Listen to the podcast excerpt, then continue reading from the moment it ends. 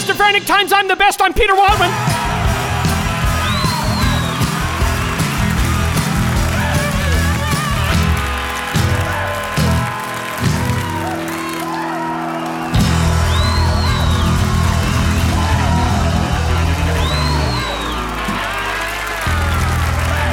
Hello and Oops, sorry, I welcome. burped. You have to start What? again. I burped. You have to start again. Start again. Yeah. Sorry. Okay, now Now, now go. Sure. Everybody get him out now. Hello and welcome to episode 29 of the Best of Frantic Times. I'm podcast. You didn't say podcast. We've done this so many times and you forget it now? Like, what is wrong with you? Uh, Hello and welcome to the Best of Frantic Times Podcast. Podcast. I'm still Peter Wildman. I'm still mostly Rick Green. I'm completely Dan Redican. and I'm. He's stuck with Bing Paul Chato. Yeah, I am. Okay, so uh, for those of you who have been following it, normally it's just uh, Paul and I. Uh, just uh, I was going to say bang out episodes, but that's that's wrong. Banging's never a good word. No wonder we didn't come in. So tonight, uh, today, this episode, we're very excited that uh, Rick and Dan have joined us. Yes, the And- entire Frantics cohort is here. Oh my God. Excellent. And uh, we're starting with one of my favorite things we did, which was the Great Giant Titans. We took uh, took famous names and we just we tore them to ribbons. It was great fun. It ended up spawning the whole series. We did the Frantics Walk Upright, and then I ended up doing a show called History Bites, and who knows where it could lead next. I wound up at Thrifty selling jeans. Yep, yeah. So it, it wasn't a great idea for me. No, no. So here it but- is great, giant, tight ones. Mozart. Great giant titans, the men and occasional women who have changed the course of world history. Today, Great Giant Titans looks at Mozart. Wolfgang Amadeus Mozart, or Mo to his friends. In his brief career, Mozart wrote more music than a conductor can shake a stick at. Mozart's father was Bobby Joe Mozart, a wealthy Austrian gentleman, a patron of the arts, and a man of letters. He owned his own dry cleaning business. By night, he booted people in the head. In 1725, Bobby Joe fell in love with and later met Stump Shapatinsky. By day, she was a washerwoman for the gentry, but by night, she was asleep. But not one night, and nine months later, Mozart was born. Mozart was a small baby who went unnoticed by his parents for months at a time. He filled his lonely, empty hours with music. It was clear Mozart was born to suffer for his work. At the age of one, he could play the piano. But it was obvious he needed lessons.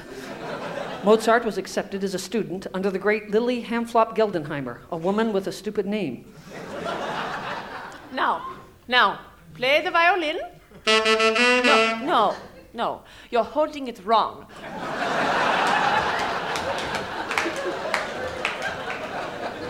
Put this up higher. Draw the bow across the perpendicular. Ah, that's better. Lily was a voluptuous woman with great talents out to here. She taught Mozart the ways of love. Come to me, my little Mo. No, you're holding me wrong. Put this under your chin. Now draw the bow across the perpendicular. Oh, that's better. Lily was a raving beauty who drove men mad.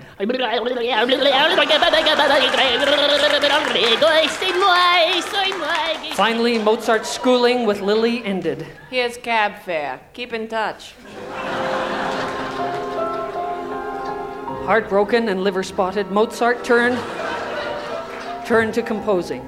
Mozart's music from this period has been described as bright, spontaneous, and three sizes too large. Mozart became a great fan of Haydn. Mozart would often show up at Haydn's concerts and cheer. Oh, let's go!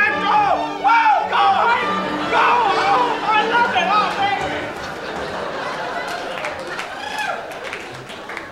Oh, baby! In 17 something or other, Mozart started working with a blind assistant named Gumbo. As Mozart composed, Gumbo would write down the notes. What were those notes, boss? I was B flat, B flat, B flat, G? Right, boss. E flat, D flat, B sharp, G. Okay, play it all back. Let's hear it now.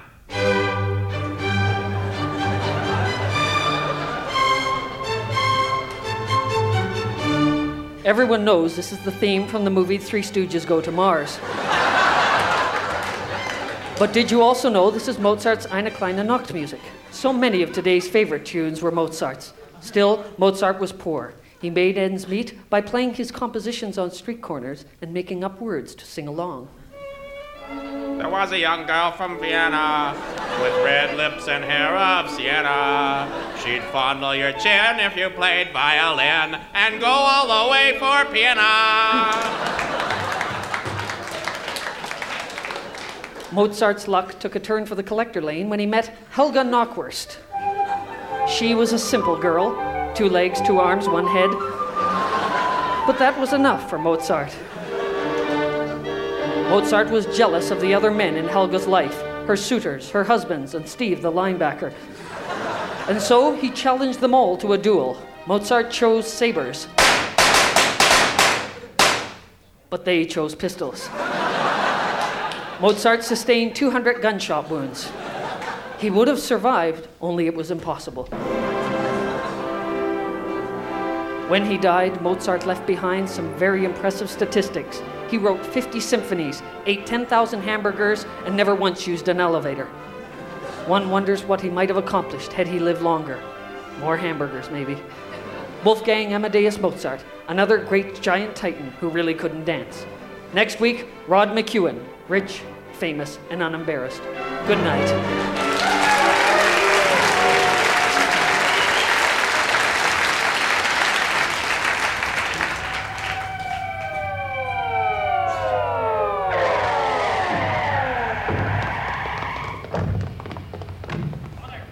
What have we got this time, Sarge? Oh, looks like a robbery. Montreal's getting dirtier by the day. What was their MO? Well, as best we can figure it, two suspects wearing stockings over their arms burst into this laundromat, demanded all the lint in the dryers, threatened everyone with a roll of wax paper. Then they grabbed a box of detergent and told the customers to lie on each other and count to a 10000000000 uh-huh. Then they set fire to themselves. Then they fled in a canoe out the back door. They crashed into a tree, then ran back in through the front door, ran through the front window, then took each other hostage. Then they shot their getaway driver and escaped on foot into the back of a police paddy wagon, then ran back out and down a sewer hole. I can't figure it. It's obvious, Sarge. It's the work of disorganized crime.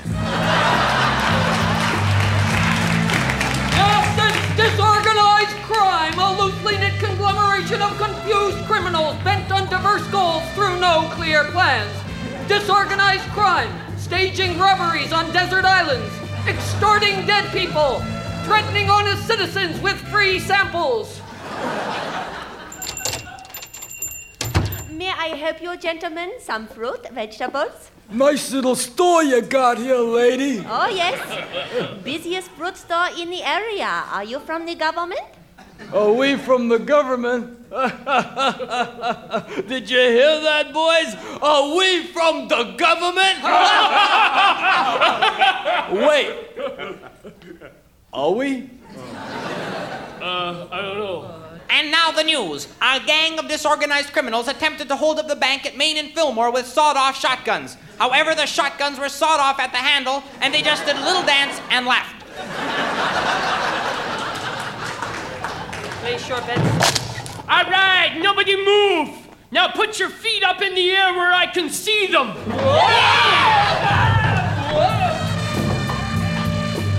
We asked Captain Forsyth of the Montreal Police Department why the police have been unable to catch disorganized criminals. The normal criminal is a step ahead of us. Disorganized crime is 12 steps behind us. We put undercover men in all the banks, and they stick up a hydro tower.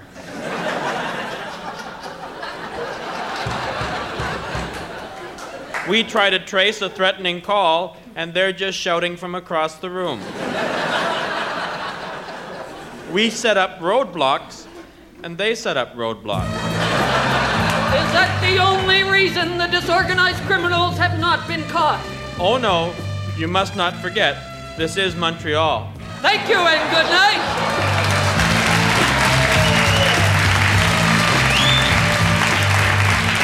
That was funny. That last skit. Disorganized crime. What can you say? Disorganized crime.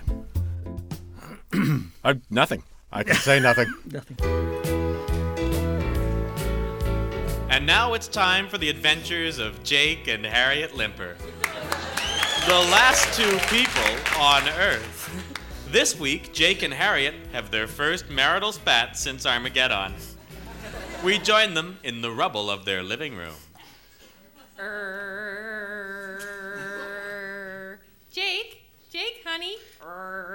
Yes, Harriet, dear? Jake, could you move your feet? I'm trying to vacuum around that rock. Harriet, why do you always have to vacuum when I'm watching TV? Why do you watch TV when there's nothing on? The TV's just a blackened sheet of metal and glass and there's no electricity. Well, then why do you vacuum if there's no electricity? Because I want to keep the place clean. Harriet, pushing a piece of fused plastic around the dirt and ash isn't cleaning anything. I can't do anything right, can I? Harriet, just vacuum after I watch the TV. Well, at least I don't sit around all day staring at the remnants of household appliances. Nag, nag, nag, nag. I'm going for a walk, Harriet. And just where do you think you're going to walk to? Where will Jake go to? What will he see? Will he ever return? What will Harriet do while he's gone? Find out next week on the continuing adventures of Jake and Harriet Limper, the last two people on Earth.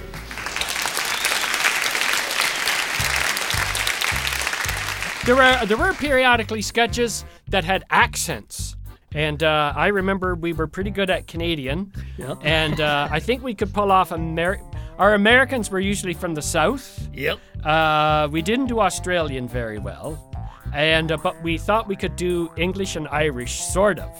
So here's a sketch with some bad English accents. What do you mean bad? Oh, okay. Oh, you're awful. Whatever were you thinking? I dare say.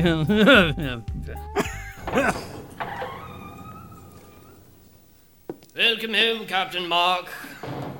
Princess Anne is in the library. I see. Let me take your coat, sir. And your boots. Here, I'll take your cape. Oh, no, let me take your umbrella and your gloves. Thank you, Hargreaves. I wish to see Anne. Carry me to the library. Yes, sir. Here we are, Captain Mark. Allow me to get the door for you, sir. Fling it open dramatically. I'm in a real mood today. Very good, sir. Anne, slam the door, Hargreaves. I'm home. Well, at last Mark Phillips has decided to honor us with his presence. You're upset, Anne. Hargreaves, pull up a chair for me. Oh, very good, sir. Now set me down in it. There. Now what's wrong, Anne? As if you didn't know. Rosie, Yes, Mum? light me a cigarette and smoke it for me. Yes, Mum. Since when have you taken to smoking, Anne? Well, if you were home more often, Mark, you would know I smoke when I'm upset. Rosie, pace the floor for me. Yes, Mum. Anne, whatever is the matter? Hargreaves, frown for me. Very good, sir. Mark, I am. Rosie, turn and stare at him dramatically. Yes, Mum. I'm pregnant. Smile, Hargreaves, and fetch champagne. This is wonderful news. There's nothing wonderful about it, Mark. Not while you're running around with other women. Look surprised, Hargreaves, and shrug. Whatever are you talking about? Rosie, pick up this evening's paper and slap it onto Captain Mark's hand scornfully, then point at the headline. Yes, Mum. Look shocked, Hargreaves, as I read. Mark and Anne headed for royal divorce? Hargreaves, pour me a drink with shaky hands. Shall I spill a bit for effect, sir? Yes, Hargreaves. now, Anne, darling, you know that's a load of rubbish. Rosie, slap Hargreaves across the face. Yes, Mum. Hargreaves, look scornfully, turn and walk out of the room. Rosie, grab the vase and throw it at Hargreaves. Yes, Mum. Oh, Rosie, what have I done? Go and cradle him against your bosom. Yes, Mum. Oh, oh, Mark, are you all right? I, I, I think so. Come around slowly, Hargreaves. Yes, sir. Oh, Anne, are we really going to have a baby? Yes, just feel. Hargreaves, feel Rosie's tummy. Is she? Uh, yes, sir, she's showing. Oh, Anne, Hargreaves, get up. Sweep Rosie into your arms. Rosie swoon. now, upstairs, into the royal bedchambers and ravish her. Oh, Mark. Oh, Anne. Oh, Rosie! Oh, Hargreaves.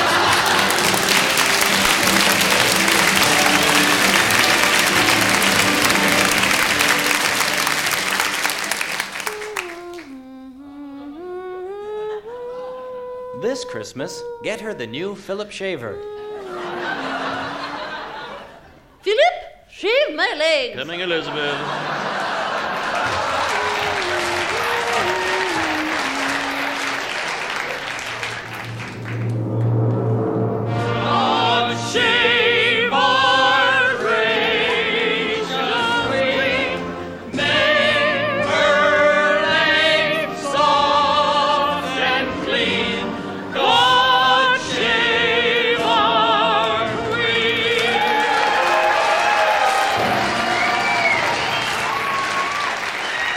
We have enough gluey stuff eh, for this show, or do we need some more crazy?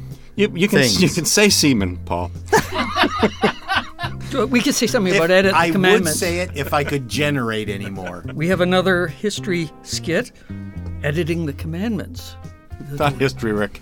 No. No, no, no. That's a, Okay, geography. It's another geography. That's it. 'Cause- Well, they're all geography skits because they take place somewhere. Is that what geography is? Yeah, geography is like places. So as long as the scene had a place that it took I was place actually, in. I was actually thinking about the Ten Commandments. I was thinking that they that they don't make sense as Moses went up to the mountain. The mountain came down with the Ten Commandments. They don't. They're not things that God cares about. Well, any of them. The first three ones. Well, it's, it, because it don't take his name in vain. It's all about him. The first three. First three, but that's all. It keeps it keeps control over the group of people. Like God doesn't need to have control over people. He set the world out. People are running around. They're killing each other. He doesn't care about that. The people have to live and die. He doesn't care. Animals kill each other all the time. There's no laws about that. God doesn't have laws about that stuff. These are all things that people care about. But if you want to keep a, a group in control, you want to give them a lot of religion and worry about God and worry about the day and think He's going to get, get mad at you if you break His rules. That's right. And that's what it's all about. A- So and it's all- model trains. You have to have model trains. Absolutely. Boy, are these commandments heavy. Why couldn't he give them to me in my living room? Who comes up Mount Sinai? Ugh. Hey, God! Yoo-hoo! It's Moses, I'm back. Moses! Why have you climbed back up Mount Sinai? It's about the commandments you gave me. I started reading them on a rest break when I was climbing down. They're just not right. What? Well, they're a little wordy. Wordy? That is the word of God! Right, right. And don't get me wrong, I love them. They, I mean, they really work for me. You know, they're fabulous. I just love, but the, the Israelites, they're, they're simple people shepherds, goat farmers, corporate lawyers. And your, your commandments, they, you know, they need to be catchy. We gotta, gotta edit. Edit? Never. Take my commandments to the tribes of Israel that they might live by them. But I'm telling you, they won't live by them when they look like this. Listen, if I didn't feel strongly about this, I wouldn't have dragged these slabs all the way back up here. All right, Moses, speak. Okay, thanks, God. Now let's start with number one here. Thou shalt have no other gods before me, neither big ones, nor little ones, nor anyone who does a few magic tricks from the back of a cereal box, nor two guys standing on each other's shoulders under a blanket. and- Those frauds under the blankets are false prophets. Yeah, Lord, take it from the leader of the Jews. It's not going to wash, okay? Don't list. Just say, um, Thou shalt have no other gods before me. Short, sweet, to the point. I love But, it. but what about those guys under the blankets? It's understood. Look, say someone checks your list and sees Bozo the clown isn't here, or money, or fame. Well, then they'll think it's okay to go follow those false gods. Who would worship Bozo the clown? The Philistines, who knows? The point is, there's a lot of chaff in the wheat here. Oh, chaff and wheat. I like that. Can I use it? It's yours, God.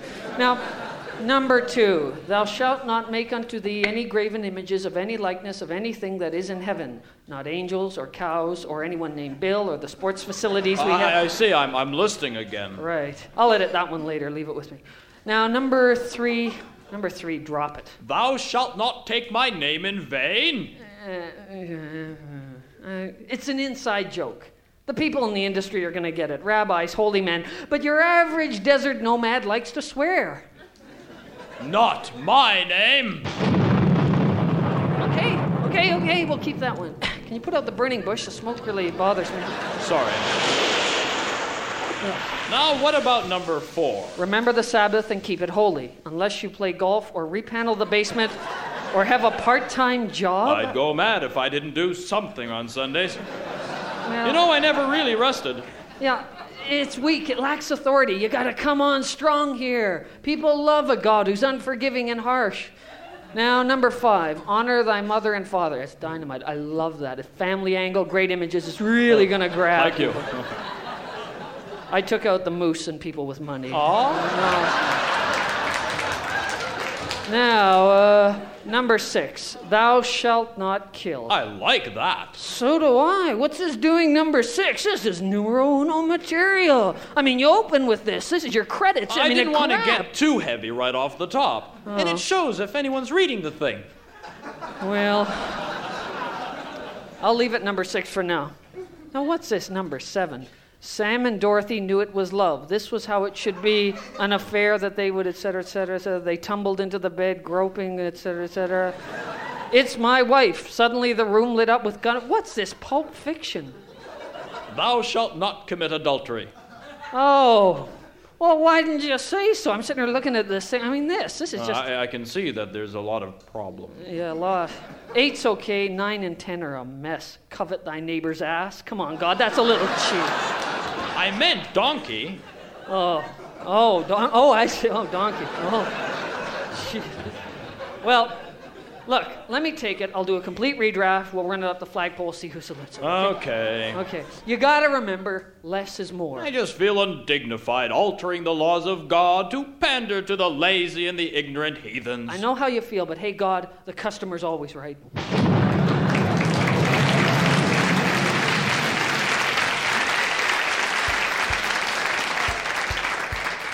Dan, death for jobs. Take it away. Oh yeah, this is uh, this is uh, something that I'm, I'm very big on is philosophizing. I don't get many chances to share my wisdom with the world. No. Sometimes I have wise things to say. People don't uh, take it seriously. He's But I- wise. He's at- wise. At this point, I thought I was making a fairly reasonable uh, argument, and um, I'm pretty. I stand by everything that I said until you hear this sketch. Oh yeah, I won't, don't want to hear the sketch.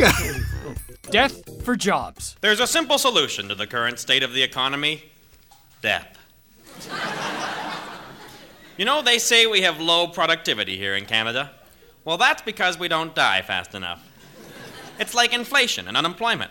When lifespan goes up, productivity goes down. You know, for the past 30 years, economists have been saying, grow, grow, grow.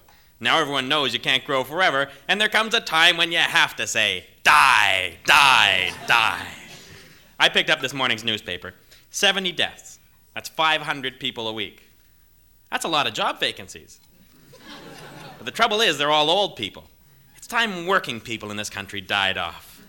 If 500 people a week died in every city, we'd have unemployment licked in no time.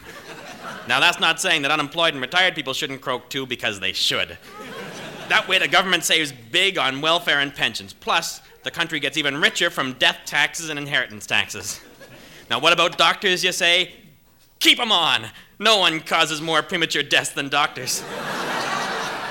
If we had more people dying in every walk of life, job hunting would be a snap. You'd show up and try the job. If it didn't suit you, someone will croak somewhere else and you can try there. To start things off and to show the government's really serious about saving our economy, they could all die in Ottawa.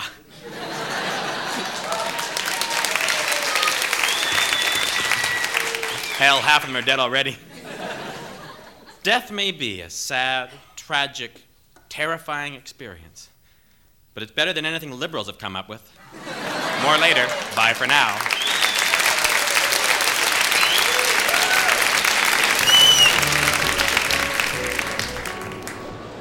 Attention, shoppers. Only 13 shopping minutes till Christmas. Thank you for shopping at Simpsons. You're welcome. Excuse me. Oh, excuse me. Young man, do you sell these sweaters in children's sizes? What? This sweater here, love. Oh, that's nice. Where did you get it?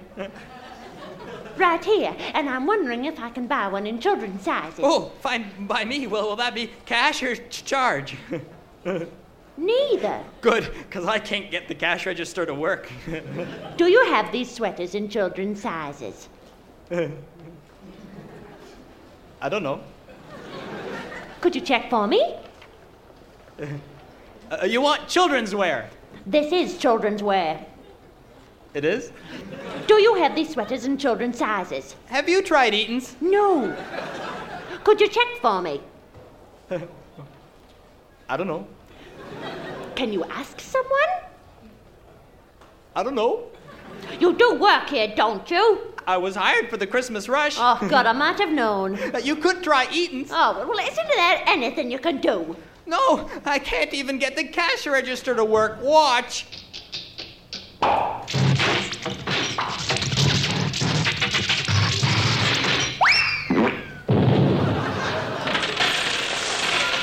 See? You should try Eaton's. Oh, uh-uh. oh, there's a sales clerk. Oh, he's full time. Thank goodness. Pardon me, sir. Uh-oh. Don't you run away. I'm on my break. No, you don't. You come back. Come back. Get, get right, right, You come back here. I've got to be Okay, okay, you got me cornered. Now, I'm shopping for my grandson. Well, we don't have your grandson. Try Eaton's. Not so fast, laddie. I want to buy a gift for him. Okay, we got gifts. Okay, now, what do you recommend for a boy of 11? A good stiff beating. Damn punks have it too soft. I want to buy him a sweater. See? Wouldn't buy me a sweater. I would if you were in my family. Forget it, it's not worth it. I, listen, I was thinking of this sweater. Yeah, I was thinking of my dinner. I want to buy this sweater. So I want to buy my dinner. Look! What do you have in the way of sweaters? A display case, so keep your grubby paws to yourself. That does it! Can I go now, fatso? No! You're the rudest clerk I've ever met. Yeah. I've never seen such abusive, insulting behavior. I can't imagine anyone treating a customer more shabbily. Have you tried Eaton's?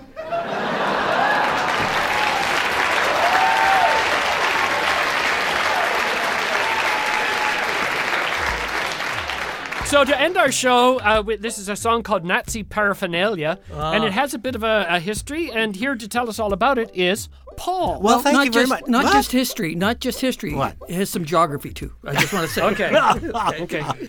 Uh, uh, Nazi paraphernalia. Who sang this on the the? That was that was you and uh, Dan singing. No, we brought we got in a trio of girls to come in. Oh. oh, you mean on the radio on show? the radio show. Uh, it was probably Sorry. Carolyn It was Scott. Carolyn. It was Carolyn, yeah. That's right. Sorry, I, I, we're supposed to sound like we know these bits. On television, I was the Nazi, which was great because uh, I'm half Jewish, so that allowed me to be a Nazi, I think, without making it offensive.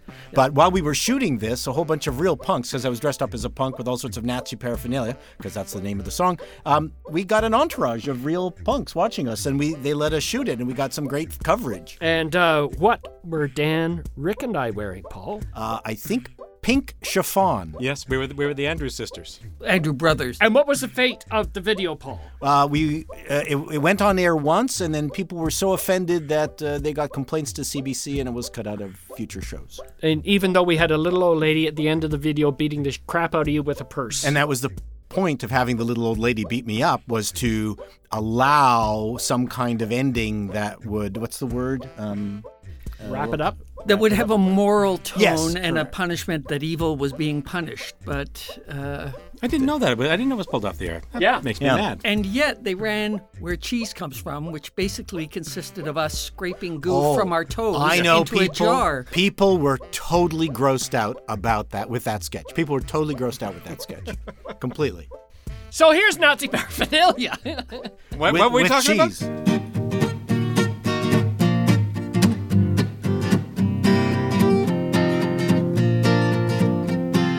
Stepping down the street. He ain't no Cary Grant. The young guy with the mohawk hair and shiny leather pants. He's not too tall, he don't look rich. Why does he catch your eye? How come you feel afraid of him? He's just an average guy. But he's wearing Nazi paraphernalia. Dressed up in SS regalia. No one thinks you're a failure when you're wearing Nazi paraphernalia. This kid ain't bright, his teeth aren't right, but still he gets respect. He wears a big swastika, but it's purely for effect. He polishes his iron cross to give himself some power. He chose this image carefully to make the people cower. He's wearing Nazi paraphernalia, regalia. No one thinks you're a failure when you're wearing Nazi paraphernalia. He wants to wear a uniform to be part of the group. The RCMP turned him down, as did the Boy Scout troop. But he will find acceptance still, you know he's not afraid. Because he is his own Third Reich, and now he's on parade. He's wearing Nazi paraphernalia, dressed up in SS regalia. No one thinks you're a failure when you're wearing